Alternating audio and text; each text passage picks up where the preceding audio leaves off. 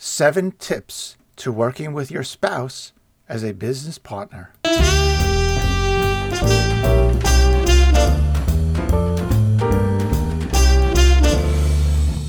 Hello, and welcome to the Business of Self Publishing podcast, episode number 16.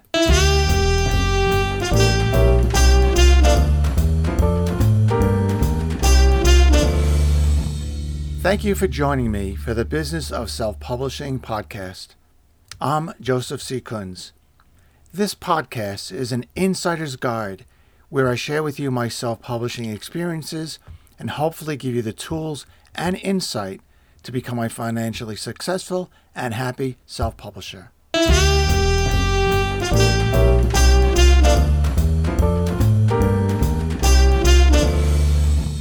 Seven tips to working with your spouse as a business partner. Here is some advice about working with your spouse as a business partner. I am sure that you can find a zillion more of these tips on the internet, but here is a list that my wife Michele and I have created to share with other married business partner couples. We have been learning and practicing how to be good marriage partners, business partners, and writing partners for the last 31 years and hopefully will continue for the rest of our lives. We consider the following advice to be very important to our successful business and marriage. We hope you will find it useful too. Tip number one each spouse should have their duties spelled out in detail. Each spouse must know exactly what is expected of them. When working together for so many years, each learns what the strengths, weaknesses, likes, and dislikes of the other is.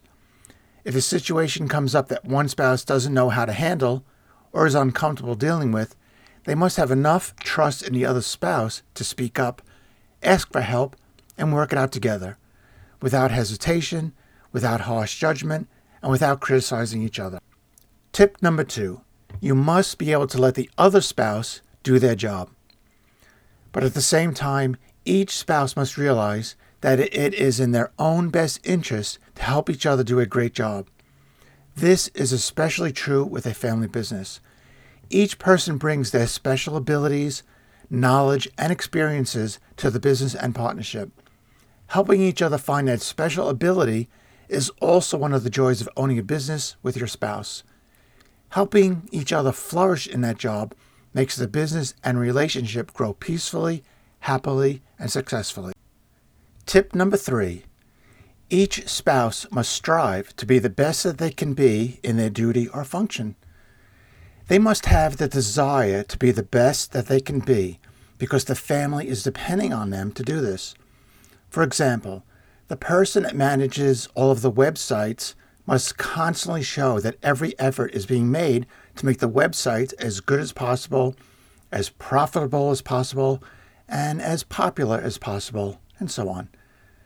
They provide this by staying up to date on everything involving website design, taking classes, writing articles, talking to website consultants, which is our kids, keeping track of website statistics, and so on. Tip number four major decisions about the business cannot be made without consulting with the other spouse. Even many of the smaller decisions should be discussed or mentioned to the partner. Each spouse must be made to feel that they are part of the business and that their thoughts, ideas, and feelings are important. And because we care about each other, the other spouse's thoughts, ideas, and feelings are important to each of us. Tip number five any disagreements must be ended quickly. Any heated discussions or disagreements that arise should be considered to be ended after a few minutes. Never go to bed angry over something without discussing it and diffusing it. Most disagreements and arguments are not worth all the effort and time that gets wasted on them. Each must realize that they could be wrong and need to listen to the other spouse. Tip number six family time and business time are compatible. Many of these relationship advice lists that you can find on the internet tell you to keep your family responsibilities completely separate from your business responsibilities. In our case, we can't do that. We don't want to do that. Our business is our life. Our business mission is our life mission. We also have bills to pay, and mouths to feed. Luckily, we are able to seamlessly combine our business responsibilities and family responsibilities. We take all of these responsibilities very seriously. In our case, the cell phone, the computer, the internet, our reliance on each other, our team of business advisors and consultants, family members that are involved in our business, and our amazing team of employees all help to make our business and business partnership successful. Tip number seven a business partnership is the same thing as a marriage. Finally, the most important thing to remember is that a business partnership is the same thing as a marriage. In order for it to survive and thrive, it needs trust, compromise, honesty, respect, and diplomacy. A sense of humor and a bit of playfulness don't hurt either. Now, to sum up, these seven tips have been the key to keeping us together and helping us become successful in business and in marriage. We both know and understand that a relationship is a never ending learning process. So, if you want to work with your spouse as your business partner and create a successful business together, put your ego aside.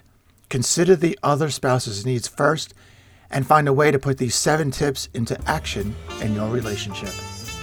Thank you very much for listening. Visit my blog, kunzonpublishing.com, where you can read the full text of this podcast and read lots of great info about self publishing. And please keep your email questions and comments coming. Thank you and good luck.